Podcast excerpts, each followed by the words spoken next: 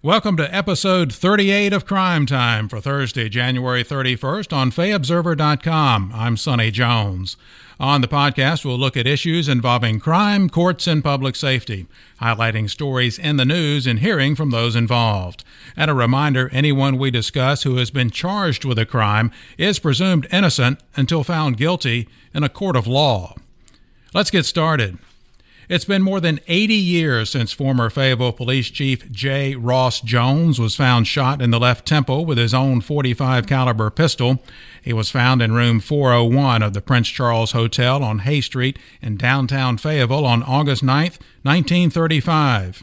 In our continuing series of unsolved mysteries in the Cape Fear region, the Fayetteville Observer and FayObserver.com will feature the case in Sunday's paper. The reporter for the story was Michael Futch. He's here to talk about the story and the case. Let's see what he found out. Michael, welcome to Crime Time. Let's talk a little bit about the story and how interesting it is. Let's start with setting the scene on that night in 1935 when the chief was found dead in the room of the Prince Charles. What, what can you tell us uh, happened that night? Well, you set it up well, Sonny. The 41 year old chief of police uh, was found sprawled on his on, the, on his back on a bed in room 401 of the Prince Charles Hotel and apparently it was his wife, Allie, which was uh, the way he would always address her. She found him along with a couple. They were friends from Sanford, the Moffats, uh, and they entered his unlocked room. And his wife was apparently overwhelmed by that. Uh, she realized that he was badly hurt, and she called Pittman Hospital which was at the time it was across the road from the Prince Charles Hotel. Uh, a doctor ran to the hotel, checked his vital signs, and they moved him to the emergency room. Uh, but uh, he would never regain consciousness, and Ross Jones, J. Ross Jones, died at 5:45 the next day. Well, you know, Michael, as best you can tell during your doing your research, for this story, and I know it, it had to be difficult because obviously nobody from that time is is still around or unlikely to be around. But but is, is anyone really sure what happened? I mean, was the chief murdered? Was it suicide, accident? Has anybody been able to determine? It looks like more theories point to suicide. Uh, because you're talking about a man who was a World War One uh, hero. Uh, he he was police chief. He, for a brief time, was chief of the uh, Fayetteville Fire Department.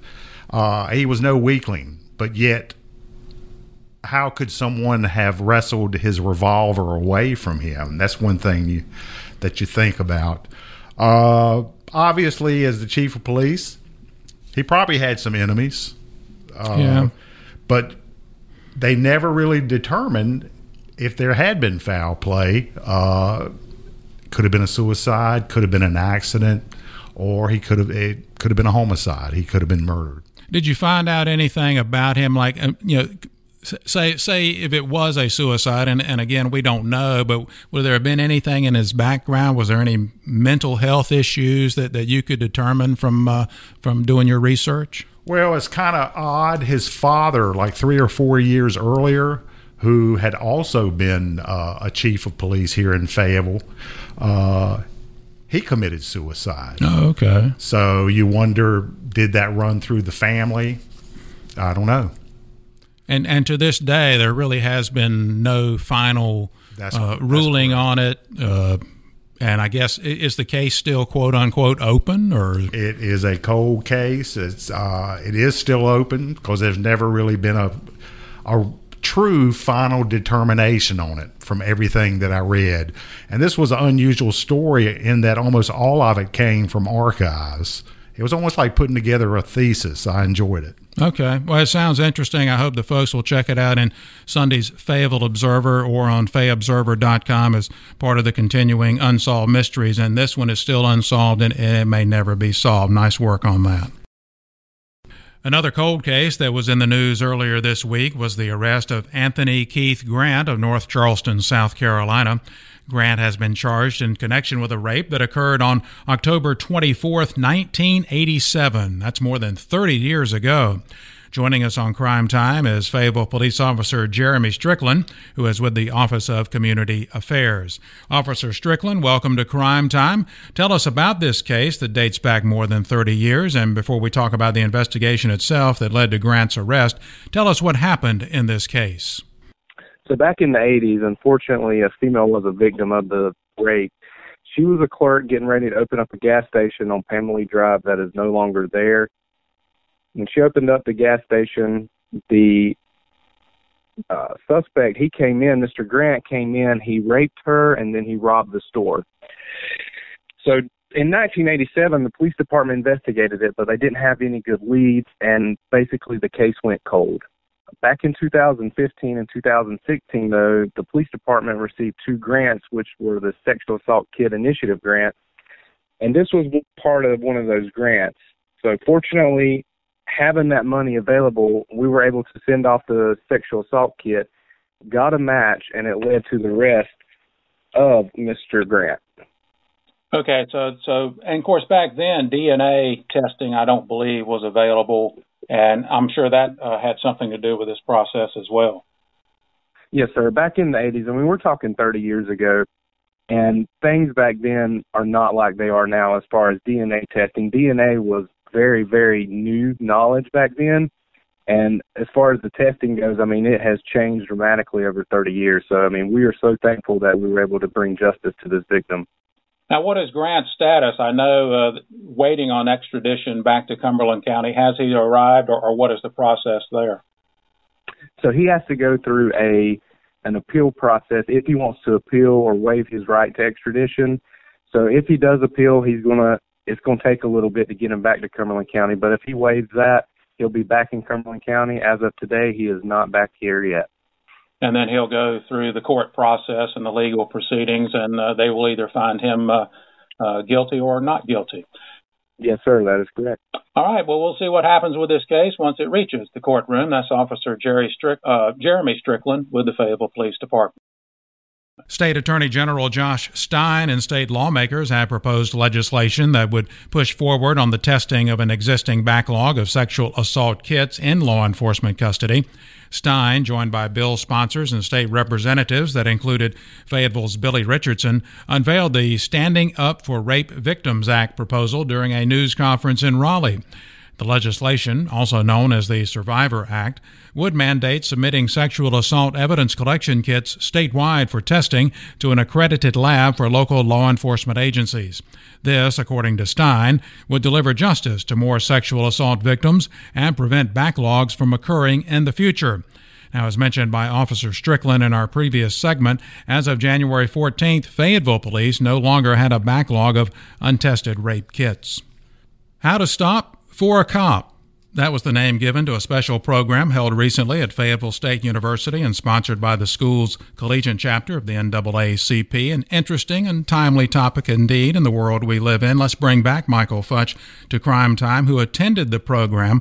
Among those speaking were Cumberland County Sheriff Ennis Wright, Fayetteville Police Chief Gina Hawkins, Hoke County Sheriff Hubert Peterkin. Michael, uh, as I mentioned, you attended. What what was the message from the event? What what did the, the people get out of it, and what were the law enforcement officers trying to uh, pass along to those in attendance? It was basically a very simple, uh, common sense message.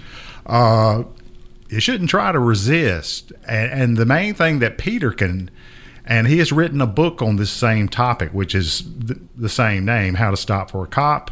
Uh, his main message uh, was simply survive, uh, be polite, uh, don't try to be rude, don't be mouthy, be polite to the officer who is stopping you, either at a traffic stop or at some other type of stop encounter. Uh, the other officers on hand, they added to it. Uh, they added to the discussion. Uh, but it all boiled down to that one simple thing was uh, survive survive it move forward and make sure you got home safely. What did they stress about you know keep your hands in view at all time let officers see don't make any you know sudden movements that, that may draw attention? That that actually was never really discussed oh, wow. which which I was kind of surprised by that. I'm surprised it didn't go into more detail of basically the way you should handle that situation. Uh, they did they did go far in saying that uh, that uh, officers are trained. They're trained to to not be pushy with people when, when they stop them at, at uh, traffic stops, and they're trained obviously not to discriminate, which. Right. As as we've seen over the last few years, there have been cases of that. Right. I, know many law enforcement officers now wear body cameras. I'm not sure how many uh, in the Cape Fear region do or have access to it. And we've all seen that footage of incidents uh, on TV with state uh, throughout the state and throughout the country, for that matter. Now, getting access to that footage is a lot more difficult now than it was a, a couple of years ago, even if you're the victim. So we may not be seeing as much footage if an incident happens. Do they address any of that? Uh? They did talk about that. Chief Hawkins and Peterkin, I believe, and maybe Sheriff uh, Ennis Wright, Cumberland County Sheriff.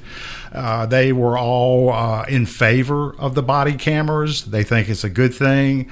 Uh, they know that a lot of people want them to release the videos in a lot of cases, but they say, based on law, they're not able to do that. Uh, and I believe the individuals have to apply for that through a judge uh, and that doesn't necessarily mean that they will get to see the footage or that the footage will be released.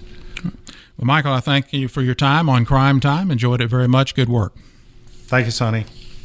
In other crime news from the past week, federal arrest warrants have been issued for Fort Bragg soldiers Sergeant Edward Kume Angwa and Private Ahmed Mohammed Mutada who are accused of attempting to arrange sham marriages between soldiers and immigrants, offering cash, housing benefits, and furniture as incentive for potential brides, according to federal court documents. The investigation began in December when an agent for the Department of Homeland Security interviewed a female soldier about having an affair with a single soldier while she was married to another man.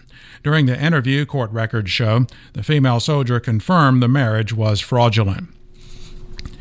19 year old Quadarius Deshawn Hodges of Fayetteville has been arrested in conjunction with a string of robberies since January 12th. That's according to Fayetteville police. A second suspect, 17 year old Kendall Brown of Dunn, is being sought at the time of this recording. If you have information on Brown's whereabouts, call the sheriff's office at 910 323 1500 or Crime Stoppers at 910 483 TIPS. That's 483 8477. The Cumberland County Sheriff's Office had responded to two robberies at the Circle K at the intersection of Dunn and Murphy Roads in mid January. Robeson County also had robberies that took place in that same time frame. The suspects were wearing the same or similar clothing. A Fayetteville police officer who was facing criminal charges involving a juvenile apparently shot himself last weekend in the median of Interstate 95 in Wilson County. That's according to the State Bureau of Investigation. The SBI identified the officer as 31 year old Wade Lane Lee Jr., who had been employed by the Fayetteville Police Department since 2009. Warrants had been obtained for Lee's arrest based on the complaint and an investigation. That's it for episode 38 of Crime Time for Thursday, January 31st. Your comments and suggestions for Crime Time are welcome. You can reach me, Sonny Jones, by email at sjones at fayobserver.com or on Twitter at FO Sonny Jones. Again, thanks so much for listening. Hope you'll tune in next time for the next edition of Crime Time.